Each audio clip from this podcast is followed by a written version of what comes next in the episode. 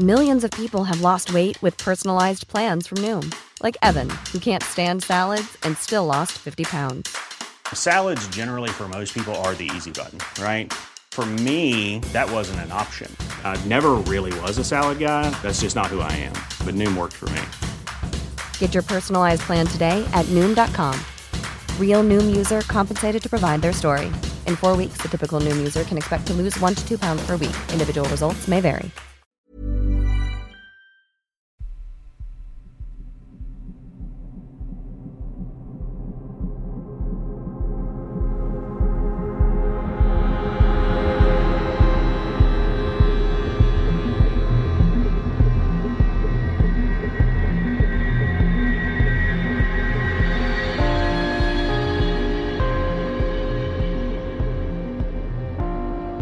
Hello and welcome to mini episode 271 of Real Life Ghost Stories. And I have one spooky story for you today.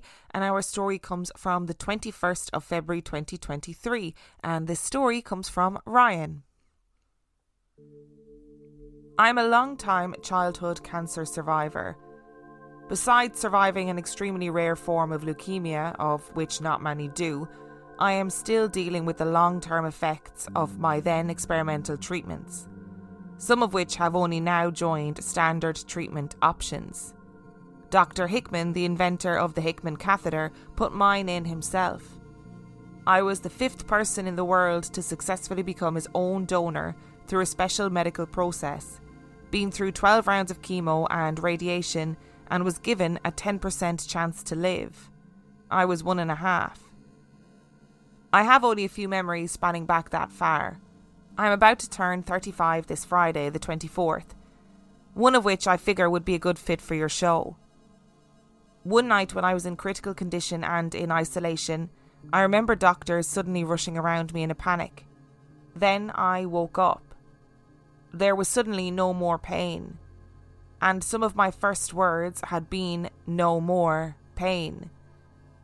Dimension and physical space seemed completely relative, as if I could move across the green field I stood on at the speed of thought. Along the rise of the gentle valley's rim, the light was so bright it should have been painful, but it wasn't. Along the top, people in white robes stood watching me. I felt as if I knew them all like old friends, but I could recognize none of them. Then, at the far end of the valley, two figures appeared. Both wore long white robes with deep hoods shadowing their faces. One wore a red belt with a sword, and the other reached out his hand to me. Suddenly, I was standing in front of them. A voice came from everywhere and nowhere and asked me, Do you want to live? I tried to say yes, but I couldn't speak. I looked down at the figure's outstretched hand and saw that it had been pierced. I came to in the morning alive. When the nurses arrived in my isolated room, they found a little stuffed animal puppet in my arms a raccoon. I guess they were alarmed at first, since I had been isolated due to my lack of immune system then, but also because, after reviewing the sheets and the cameras, no one had come in or out to place it next to me. I still have Raccoony to this day. Later, my blood cell count started going up on their own, something which the doctors at Fred Hutch Cancer Research Centre in Seattle couldn't figure out. And they're some of the best in the world. This year marks my 33rd year in remission. In 2000, my family moved from Portland, Oregon to Albuquerque, New Mexico for a better job my dad had landed for a large national wine distributing company. If you've ever been to New Mexico, it's an amazing, basically undiscovered land. The state motto is the land of enchantment, and it's true. I could go on about how awesome it is, and I do in my old podcast I co hosted with my sister called What's Up ABQ, but I'll just stick to the spooky stuff for now. New Mexico is a massive crux of Santa Fe Trail, Billy the Kid, Pueblo, and Dine culture still thriving on their own lands living impacts from the Spanish and Mexicans who rolled armies up the Camino Real and occasionally were repulsed, UFOs a la Roswell, the VLA, Trinity test site, and now the film industry. It's stupidly easy to pick up local paranormal stories there, everything from the Taos hum the gin swilling ghost of the Albuquerque Press Club, to the Nagloshi, aka Skinwalkers. And as a side note, please do not talk about them during the dark half of the year, but also do not be afraid of them since that is where they gain their power from. I have two major locations where spooky stuff has happened to me. One of them is a camp way up in the Sangre de Cristo Mountains between Santa Fe and Las Vegas. The original one, mind you. During the 1800s, travellers, cowboys, prospectors, etc., would occasionally attempt the shortcut to the end of the Santa Fe Trail through the mountains there. After some time, a sort of proto town was built, which is now just El Porvenir. There was an old hotel, half of which has now regrettably crumbled away to nothing. In the past, it also survived two fires as well, up until last summer, when a massive wildfire swept through the canyon there was a row of bunkhouses. On the side, still legible after years of paint, you could still read the suggestive names from when there had been a brothel there. Again, tons of history which I could go on and on about. I'd been going up there for years to camp or help work there. I still know it like the back of my hand, as they say. Once during a winter work weekend where volunteers would go up and help with various camp needs, my friend Andrew and I were taking a break from the cold and the light snow outside. One of the great things about the old hotel, or the chow hall as we called it, was that its main room had this awesome fireplace. You could feel pleasantly toasty even if you stood at the far end of the hall. There we sat, idly chatting and warming back up, when the door which used to go to the hotel's mail room creaked open and stopped hard halfway. My friend and I exchanged glances. Are you seeing this too? As we stared, the door suddenly swung back, slamming shut. Now, I know one of the first things critics might say is a draft or something, except winterizing the old place had been something the volunteers had already finished. We knew the building was winterized because we had helped do it ourselves. Then the door began opening and closing rapidly. At times, it would hard stop in various stages of opening. Other times, it would feign stillness for an offbeat before starting up its antics again. Now, it's easy to hear this story and be scared, but for us, it ended up just being kind of funny. Whatever it was had been playing a silly, harmless game with us. After a few minutes of this, we felt the heat from the fire completely warm us and we both rose to leave. All right, enough now, I told it. We have to get back to work. I kid you not, it took one final hard stop in the middle of opening, then, as if with a beat, slammed shut. Another camp experience involving the old chow hall was the shadow that lived inside. Most everybody knew about this ultra black presence that could be felt when you walked by the building at night. Despite the old lighting along the wraparound porch, it was as if it could never illuminate the inside of the building past the windows. While the presence never did anything to my knowledge, it still emitted a gut jerking feel of terror and horror. For two summers, I had to endure it every night when I would walk back down the steep slope to my cabin. Near the middle of the summer, number two, one night, I just got tired of the presence's same old shenanigans. I got tired of feeling horrified. I decided if it was going to be an obstinate jerk, I would respond in kind. That night, as I walked down the hill approaching the old chow hall, that familiar terror began creeping up my spine. But this time I was ready. With a will, I suppressed the dark feelings, found the darkest patch of shadow I could spy inside the building, and then stopped. I turned, gazed directly at it, and smiled. Then I said, Hi. I paused and waited. Then I resumed. Look, I just work here. I have to walk this path each night. I know you're there. I know you're all big and bad and scary. That's cool, neat, a little bit weird. But hey, you do you. Have a nice night. Then I turned and walked back to my cabin. The next night, as I was passing the same spot, I felt the same old feeling rising, except this time it felt like it had been insulted, but was actually powerless to do anything about it. I remember thinking how odd it must feel for it to be frustrated. I laughed out loud, turned, and waved hello again. What's up? How's your evening going so far? Scare more people? Well, that's neat and all, but I'm tired and it's bedtime. See ya. Night after night, I would continue these exchanges. Gradually, over time, the feelings of dread and fear were replaced with a sort of brooding, annoyed silence. It was as if it were like someone trapped in an awkward conversation that would never end but couldn't escape from. By the end of that summer, I wasn't afraid anymore.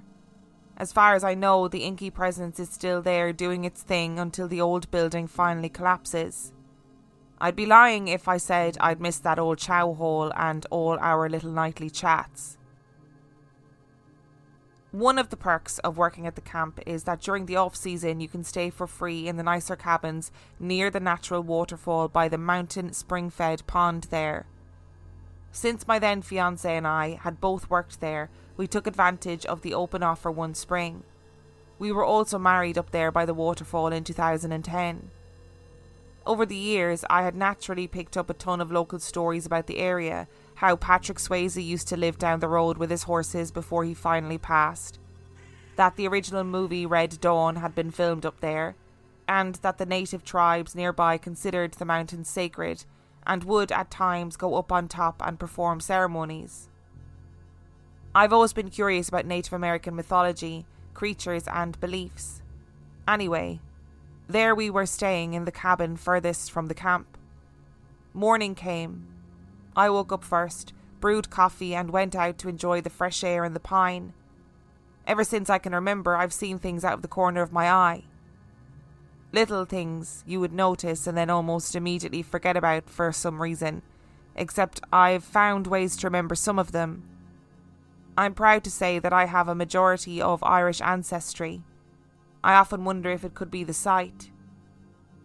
There I was, drinking my coffee and watching the morning sun rise slowly over the mountains, peaks, and ridges. By all impressions, this ought to have been another one of those lovely moments in life. Which it was. Until my eyes drifted down to watch the tree shadows. Immediately, my eyes flicked towards a subtle movement in the mid foreground on my left. I don't know how else to explain it, but I saw this long, dark, spindly creature. It was animal like, but I immediately knew it was intelligent and old. We watched each other steadily for a few moments before I blinked and it vanished. It felt like old death. Certainly startling, but with no particular hostile intent towards me. Later, it reminded me of a time I saw a wolf in the wild near the ruins of an old Spanish mission wild, mysterious, dangerous, a briefly shared moment between two creatures who do not often meet. If any of your listeners who know more about native Southwest mythology could help tell me what that thing might have been, I'd love to hear more. The other place in New Mexico where I've experienced spooky stuff is at the extreme end of Albuquerque in a place called the South Valley. It's a place of chrome lowriders, farm stands, chilies roasting in barrels, crime, and quiet muddy eddies of the shallow Rio Grande River. Just before the pandemic, my wife and I were able to rent a little casita on a 15 acre hobby farm deep in the South Valley. There, amid the fields of hay edged with lavender, 100 year old cottonwood trees, harsh but brief monsoons, the pre Route 66 road running along the old Camino Real, and the still used acequias which irrigate the narrow riverlands lies the Don Felipe neighbourhood area. Just down the corner and up the street is where they used the local restaurant Twisters for Los Pollos Hermanos in Breaking Bad. The RV tour makes regular stops there all the time. It was a stressful time for us then. We had just moved back from Hannibal, Missouri, where living before, I was bouncing around between freelance and traditional marketing jobs while my wife grieved the loss of her great aunt and grandparents. It was some time after we had settled down there that I began to notice that whenever the sun began to set, the vibe changed. One moment it was ordinary, just a sunny front room with our furniture, art, and pets. Then I would routinely feel my anxiety spike. Dull dread would rise just enough to be identified Finally, full night would arrive after burning glorious desert suns, while the anxiety and dread would lessen a bit. There was an odd, irrational fear that would always replace them. A few months after moving in, I began to notice other things. A shadowy figure in the corner of the room, always staring. When I would fall asleep, either on the couch or in bed, I would often jolt awake, sensing and sometimes seeing the same looming shadow peering down at me. The occurrences would always grow in intensity during traditional Spanish holy days. Often we would hear something like tribal drumming, which would go on through the night without missing a beat. Then there was the ghost. Our casita had once been an old stable, which explained the weird room setup of the place. At the time, I was the interim marketing director up at Santa Fe Workshops. That meant I had an hour and change commute, one way going up and one way coming back each workday. Plus, if you've ever driven on the I 25 during rush hour, you'll understand when I say it's like being in the Indy 500 and everyone is trying to win. Often, when I would get home, my wife would still be at work, leaving me and the pets to ourselves for a bit. During those times, the lights over the stove and inside the refrigerator would flicker oddly, but only when I was alone. After one particularly stressful day, I got in and started fixing myself dinner. I had the TV on in the background and turned to some show I didn't really need to pay attention to. As I approached the fridge to grab what I needed, the telltale light started going off and on as I held the door open. I sighed, shook my head, and continued cooking dinner. Then the stove light started flickering obstinately too. Already in a foul mood, I snapped. Could you, like, stop? I've had a shitty day and I'm really not in the mood for this, alright? Immediately the blinking ceased. There was no more trouble that night. Later, after dealing with all of this stuff, we prayed around the house, and things continued to happen. Then, being an ex pastor, I anointed all the doors with holy oil. As a side note, there is no rule that I know of which forbids anyone from making their own holy water or oil. Still, things persisted with some intensity.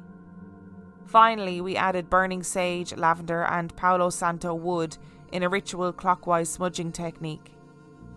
Say what you want about all that, all I know is that finally, finally, most of the scary activity ceased. As the saying goes, when in doubt, sage it out. And finally, a La Llorona story.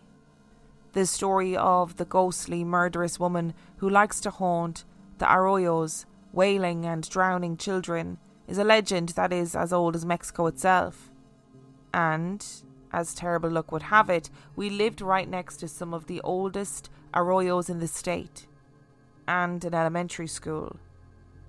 Recently, I learned from area locals and through an excellent local podcast, Dos Buquenos, that 30 years ago, not two blocks away from our casita, a child had indeed been taken at dusk to the ghostly wails of a woman nobody could find.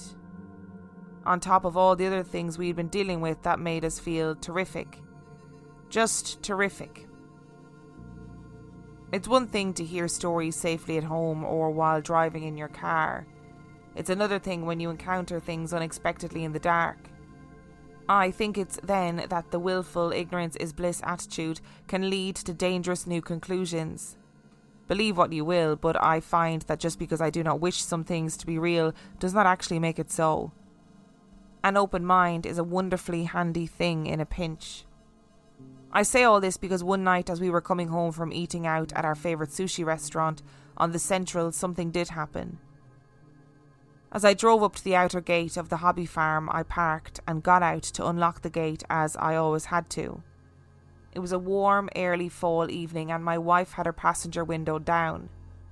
The stars were bright above us. The wind sighed and then went still.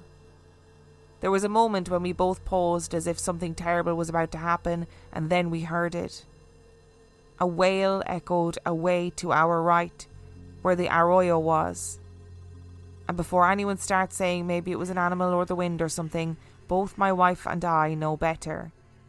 The wail made your hair stand on end, like the instinctive response between prey and predator.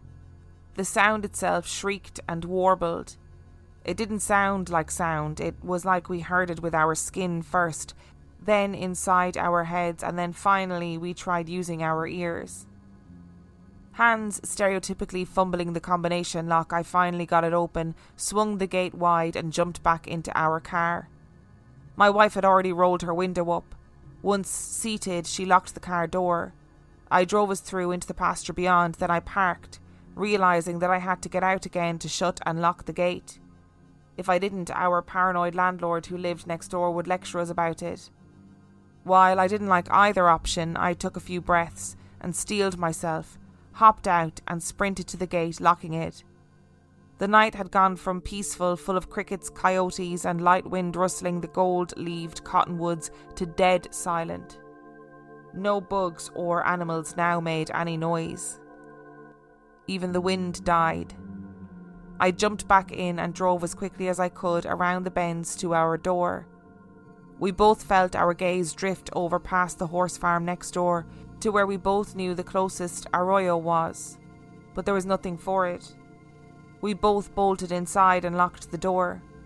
We closed all the curtains and turned on all the lights, but thankfully, nothing happened. Later, out of morbid curiosity, I looked up La Llorona on YouTube. Some of the videos, especially the ones from Mexico, matched what I had heard just to say, as as Ryan mentioned, he has a podcast, and I'm just going to leave the link to Ryan's website in the description of this episode because if you feel like you're interested in the podcast or any of the other myriad stuff that Ryan does, then it, all the information will be there for you.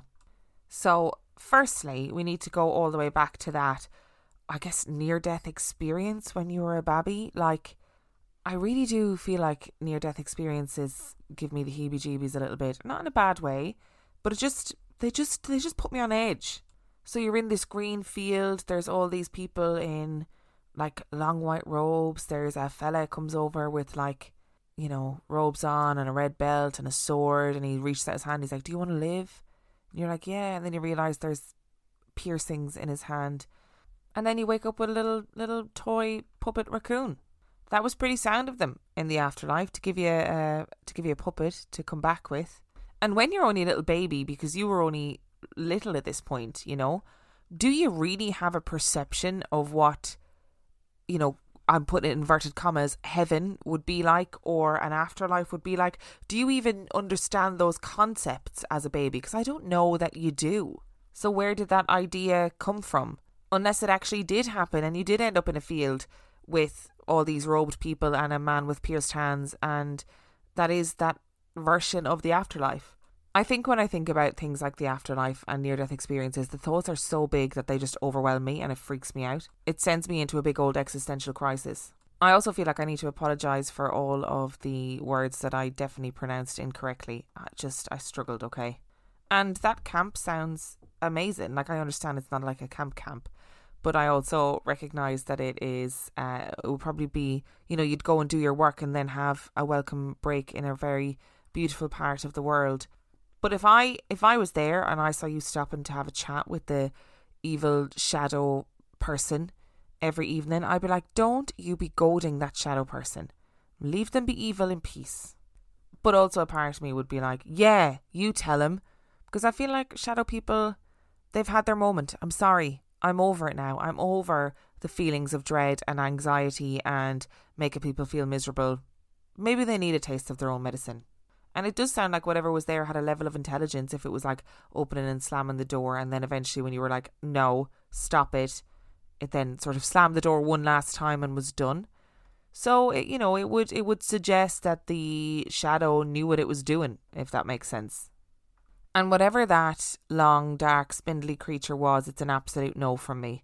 And especially like in the morning time where you think nothing's going to happen, you know, morning time is a time that is safe from the paranormal. You think it's dusk or it's nighttime, you're seeing shadow figures and spindly shit. No, morning time, you're seeing long, spindly creatures.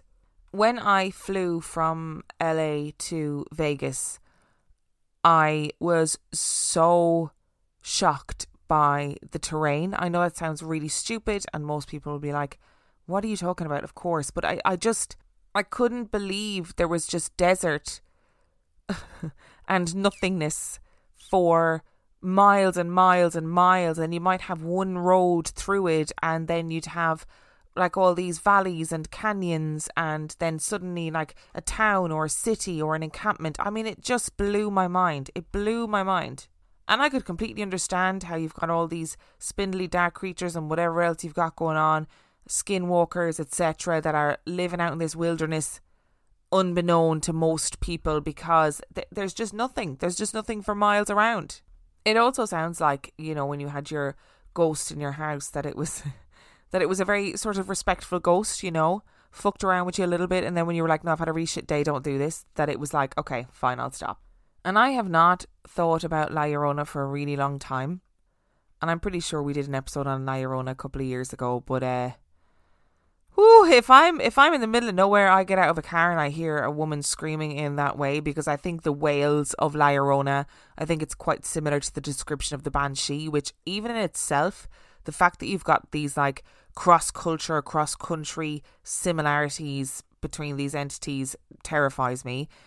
If you're hearing that wail and you know it's not an animal, because, you know, I've heard foxes, we've heard cats, even hedgehogs can make a ruckus when they're mating, you know, animals make noises, but you, they're, mm, always the description is that it, it you just know instinctively. Like Ryan said, it's like your skin heard it first and you know instinctively that something is not right, I would be I'm I'm not looking left nor right. I'm getting into my house, I'm locking the doors, I'm covering my ears and I'm not looking left nor right. No way, no how. Thank you so much for listening to today's episode. Thank you to Ryan for sending in your stories. Remember, Ryan's story came from February the 21st, 2023. If you would like to check out Ryan's website, the details are in the description of this episode. And if you would like to write in your own story, you can do so by emailing it to reallifeghoststoriespodcast at gmail.com. You can also check out the website reallifeghoststoriespodcast.com. And if you are desperate for some extra content, you can sign up to the Patreon. That is patreon.com forward slash real life ghost stories, where for $5 a month or $2 a month, you get access to heaps of extra content, as well as every single main and mini episode completely ad free. And on that note, I shall see you next time. Hey, it's Paige DeSorbo from Giggly Squad. High quality fashion without the price tag? Say hello to Quince. I'm snagging high end essentials like cozy cashmere sweaters, sleek leather jackets, fine jewelry, and so much more. With Quince being 50 to 80% less than similar brands. And they partner with factories that prioritize safe, ethical, and responsible manufacturing. I love that. Luxury quality within reach. Go to quince.com slash style to get free shipping and 365 day returns on your next order. Quince.com slash style.